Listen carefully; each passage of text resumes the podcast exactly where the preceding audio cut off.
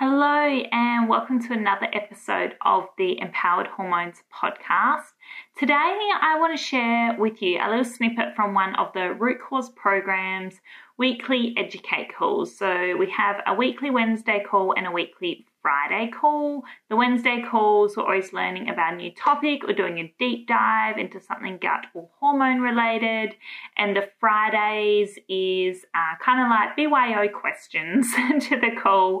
Anything you've been struggling with that week, anything on your check in spreadsheet you're struggling with, anything in the Facebook group you've posted that's a little bit more comprehensive. Uh, yeah, so they're really fun calls. And I think this episode will give you some insight into the root cause program, some of the things that we cover in detail, especially when it comes to dietary changes, um, and really just nutting out how important they are. So I hope you enjoyed this episode. But before we jump in, I want to run you guys through taking a greens powder and what one of my favorite greens powder is. So we know that a lot of the food we eat today is quite nutrient depleted because of the soils it's grown in. It can lack diversity. So sometimes our diets just need a whole food greens powder to ensure you're getting the variety of nutrients that your body needs to function optimally. So, some really important things to avoid when choosing your greens powder and this goes for any protein powder or food supplement, is things like artificial sweeteners, artificial colors, artificial flavors, uh, sugars, emulsifiers, basically any ingredient that has a number in brackets after it. So I like taking greens powder just to expose you to a broader range of nutrients, probably some that you're not quite getting from your diet, and it's a great way to consume nutrients from plants that don't always taste too good on their own. So when you're looking for a greens powder, look for something like Vitality Switch. So something that has antioxidants, collagen in it, medicinal mushrooms, adaptogens, probiotics, digestive enzymes, and ingredients that are going to support liver detoxing. Okay, so I like Vitality Switch just because it has a good blend of nutrients um, and it covers a range of different ingredients, which are great for you. So, if you're looking for a greens powder, really just to supercharge your diet and give you that extra kick, check out Vitality Switch. You can find it on switchnutrition.com.au, which is linked into the show notes. Uh, jump on their website and you can use the code SHEZ, so S H E Z at the discount for a checkout. Uh, at the discount for a checkout, at the checkout for a discount. There you go, ready to get into today's episode. Enjoy, guys, and let me know what you think. Hello, and welcome to the Empowered Hormone Podcast, where we pull apart all those taboo topics periods, parasites, poos, hormones, and more let's question everything you've been taught about your body. I'm your host, Sheradyn Dekker, a gin loving gut health nerd passionate about debunking myths on birth control, period pain, and IBS. If you struggle with bloating or your period is less than pretty, then join me as we chat about everything relating to gut and hormone health. Awesome. So today I'm just going to briefly chat about hacking SIBO, just because I always get so many questions around this. So I just think it's really important to understand a little bit more about the SIBO diet, why we do it, and common questions that I have um, on SIBO, because so many of you guys do sort of want to know um, yeah do you need to follow it? Why do you need to follow it? Now remember there's a lot of resources on sibo in the facebook group. If you click search and search for sibo there's a lot of questions asked around it that'll have a lot of resources for you. There's recipes in the facebook group um, and there's also recipes on the main portal as well for you all so, when you start, um, when you first join the root cause program, if I suspect that you have SIBO or bacterial overgrowth symptoms, I will recommend the SIBO or the biphasic diet. Okay. So, if this is you, then you'll relate that you've looked at the biphasic diet handout and gone, okay, these are the foods I can eat, these are the foods I can't eat. Um, and if it's not on here, then I'm just assuming that I can't eat it. Okay. So usually we go into restricted for around seven to 10 days. Now, the most common symptoms that I recommend someone go into a SIBO diet with is stomach pain, gas, bloating, um, IBS type symptoms, irregular bowel movements, those kinds of things. Okay. So that's the stuff that typically I would say, look, especially if you've got um, gas or anything like that, I would be like, hey, let's definitely jump into the restricted for seven to 10 days. See how your symptoms change. Or loose stools is a really big one as well. Okay. If there's constipation, I might recommend it, but I'd also like to see you move into the semi restricted a little bit faster just because we need that extra bit of fiber in there normally as well. So we go restricted seven to 10 days, monitor those changes in your digestion. A lot of people don't do this, they don't monitor it and they don't let me know. But when I touch back in base with them in a couple weeks, they go, Oh, yeah, it made a huge difference. Okay. So monitor that. Do your seven to 10 days depending on what your symptoms are like okay? If someone has chronic loose stools and you will see this when you read through the biphasic handout and you read through the information that's in there you'll see sometimes practitioners like to keep someone in this restricted for like six weeks which is a really long time but again it depends on the severity of your symptoms so we assume your bloating and gas generally changes, reduces a little bit. So then we can go into the semi restricted, slowly adding some of those additional carbohydrates back in this just allows us to see what you're going to react to okay? Because the reality is is you're not going to react to every mm. single food. You're not going to react to every single carb. You're not everyone's going to react to garlic or onion or mushrooms okay? You are all so so so different. And when you download the Monash University app a little bit later and do full low FODMAP, you'll be able to see a traffic light system as to what foods you're probably going to react to based on what they're high in. If they're high in fructose, if they're high in sorbitol, you may react to certain things. Like I don't react to fructose but I have a real issue with oligosaccharides. So, with the high amounts of legumes, I find them still very hard to digest to this day. Okay. So, it's going to vary. So, do your restricted, move into your semi restricted, slowly add those foods in. And usually we sit on that for around four weeks, um, usually until I see you again. Okay. So by then we may have your results, we may not, but we can usually gauge as to what's going on with your gut, what's going on with your bowel movements. Um, are you losing weight? Do we need to add more food in to stop that? Um, are you not reacting at all? So that's okay. So it's just um, oops, trying to find exactly what's working for you. Add those carbohydrates in. I like to try and follow this for that first month um, before we start playing with it, okay? Because if you start too early after a week and start adding in a bit of gluten or a bit of buckwheat or something that's not listed, then you're kind of going, well, you know, you don't have clear guidelines of, of what's going on and we it's hard to see what foods you can react to so i really like to sit in that semi-restricted just for a month to see where things are sitting get your results, see where we're up to, then we can move into phase two. Okay. When you're in phase two, there's not a huge difference from phase one semi restricted to phase two. Um, there's a bit of potato, a bit of cacao, a few other bits and pieces. Okay. So there's a few things that we can add in, but it's not like a huge, huge difference when you're sitting in phase two, this is when I don't mind if you play around with things a little bit more. Okay with the low the full low FODMAP side of stuff. So when uh, then I'll go, okay, download the Monash University app, have a look at what's low FODMAP, and maybe try and play and pull some of those things in. So that's when you can have a little bit more freedom because what's happening, and I put this in my slides.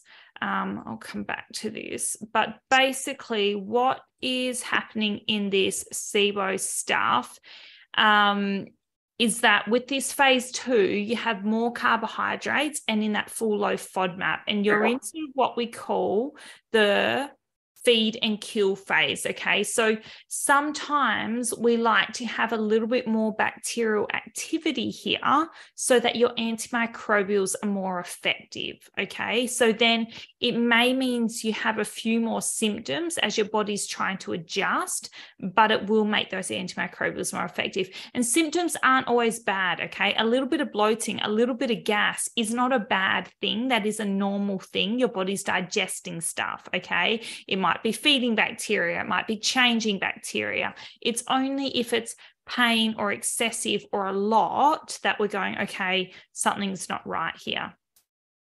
So basically, when you're hacking the SIBO diet, that means finding the best foods for your body, regardless of where things fall on the FODMAP spectrum.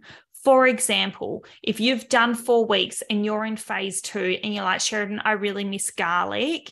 Can I trial a bit of garlic? I never had issues that I know of in the past. And this is this is my number one pet peeve when people go to me.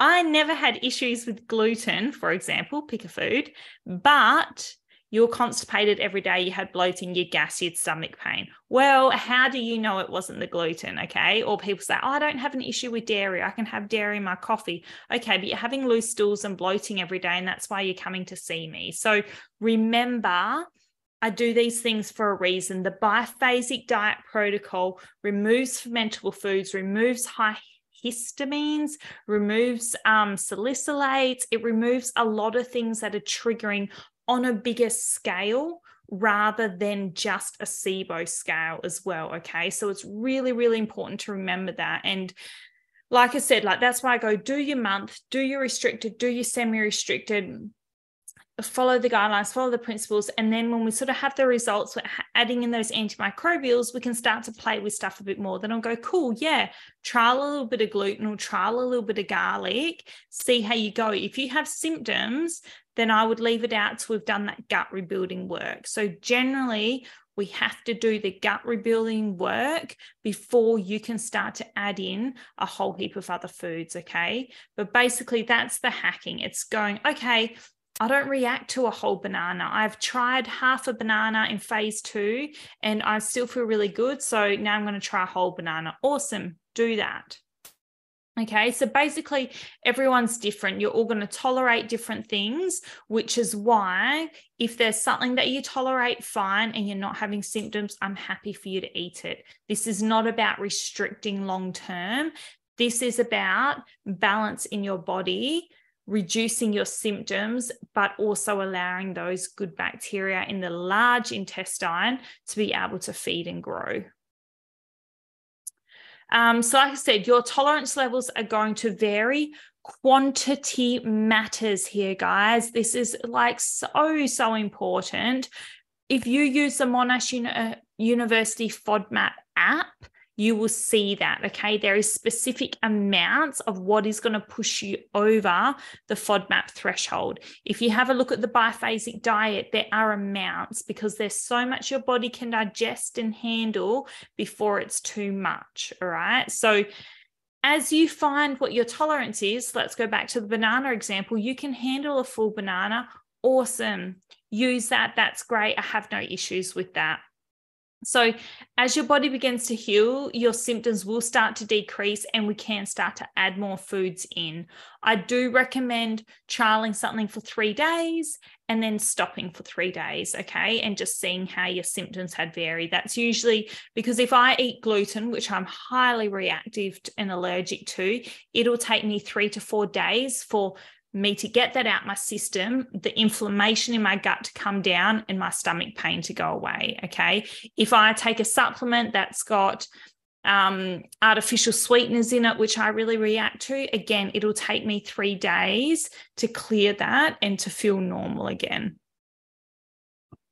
Um, so, number one question I get is what happens if I eat something that's high FODMAP?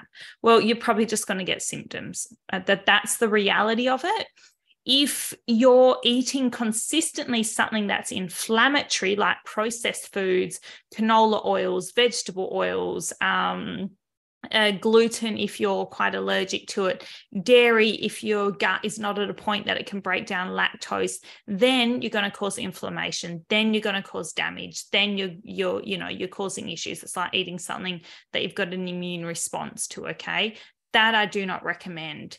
If you've got a wedding on the weekend and you can't control whether there's a bit of garlic or onion or tomato or whatever it is that you're reacting to, then that's different. Okay. But being in mind, you might have a sore stomach for the next day or two. You might be a bit bloated. You might have loose stools. And if you're okay with that, then eat those foods. Okay. So it's identifying what's causing damage and what's just going to make me symptomatic for now because I've got this bacterial overgrowth in there. And when I feed that bacteria, it ferments that food and I feel really crap. Um, so, the big questions that I just wanted to touch on do I need to follow the SIBO diet? Yes, if I've recommended it in your onboarding call to do the restricted, the semi restricted, and then we'll move into phase two and play with stuff, I do really recommend it. And I have my reasons for that. Okay. Whether it's because I think you've got histamine or salicylates um, that, that you're reacting to, whether I think you've got SIBO, whether I think you've got parasites, and I'm just trying to give you clear guidelines to get off some real inflammatory food because if I don't give you clear enough principles, you do not follow them. Okay. If I just say, oh, don't eat gluten, dairy, processed food, that's not enough information. Someone can be eating gluten free food out of a packet like biscuits and think that it's fine because it has no gluten in it. Whereas if I give you a food list and say, this this is what you need to follow you're going to do it because it's written there and it's clear. Okay. So I always have my reasons as to why I prescribe specific diets at specific times. What if I get hungry? Eat more protein and fat. That is the bottom line. You have to meal prep on SIBO because it's really, really freaking hard to do it without meal prep because you'll just be eating carrots and nuts most of the time because they're the only things that you can kind of grab maybe a bit of capsicum and cucumber maybe you know like especially in that restricted make sure you make meatballs make meatloaf um, have roast chicken on hand um, you know do like little curry things that you like um, have stuff with coconut cream in it so have things with a lot more fats that are going to be a lot more satiating use the recipes on Facebook, use the recipes on the platform, see the meal prep and the snack ideas. They are all there for you. And I've done countless webinars and things on this. Okay. So, meal prepping is my biggest, biggest, biggest like must, especially on that restricted. And yes, that may mean that for a week you're cooking differently to your family. That is the reality of it. It is hard, it is tricky. Keep it simple for yourself. Okay. Just prep stuff that you like, have salted macadamias on hand, have a heap of meat on hand, and have a lot of carrot sticks and um, make a few things that you like. Then, when you go into semi restricted, cool. Add in your fruits, try a little bit of coconut yogurt, make cacao hot chocolates, do all those things and then when you go into phase two then cool we can you know pull in more potatoes and stuff try a bit of sweet potato try a bit of buckwheat um, buckwheat sourdough we can pull in more things okay? Um, what do i eat? Again that's all on the platform. How long do you need to be on it for? Seven to 10 days usually unless there's something severe going on i'll say longer. Trial that see how your symptoms go. If your symptoms are reduced after around seven days awesome. Start adding more carbs as soon as possible from the semi restricted. Sit on that until I see you from your initial consult, and then we can discuss whether we're going phase two, full low FODMAP, or even just um, onto an even more extended open diet. Um, when can I add in new foods? Usually after a month, I'll allow you to play with it a little bit more. How do I trial new foods? Three days on, three days off is my usual principle. What if I eat out? Yes, that is really tricky. You may not follow the principles. Don't stress yourself over it unless you're eating out every day. But if it's you're going out for a meal once or twice a week, it's not going to undo all your hard work. You just need to be mindful, may make you more symptomatic. Continue taking your supplements. Your supplements are going to carry the burden of a lot of this stuff. Um, what if I notice no difference on the diet? That's actually kind of a good thing um, and may mean that you don't have SIBO. We'll know more with your test results. But my question also is if you're really symptomatic from it, are you doing it properly? Have you checked the additives? Um, and also sort of looking at what were you eating before as opposed to what are you eating now? How many months do I have to be on it? Go back and read the biphasic dietary guidelines handout because that has a lot of this information on it from research around all this stuff. Like, I'm not making this diet up for you guys to be a pain in the ass. Okay, I'm doing it because there's research based on it. Um, usually depends on your protocol maximums three months normally so 12 weeks. If you're on antimicrobials i don't push over 12 weeks. Some of you are on six to eight weeks some of you more on that 12 week aspect. If your sibo was really really bad or really bad bacterial overgrowth in a large intestine but that's usually the the sort of end point and then we definitely add more foods in. And we're by in a rebuild phase by then you've been on probiotics for three or four months your gut is at a lot stronger point is it the same as low FODMAP? No, it's different. It's more restrictive. Full low FODMAP can come in a little bit later. Thank you for listening to another episode of the Empowered Hormone Podcast. If you know a female who needs some empowerment, please forward, repost, tag, or share, and let's get women talking.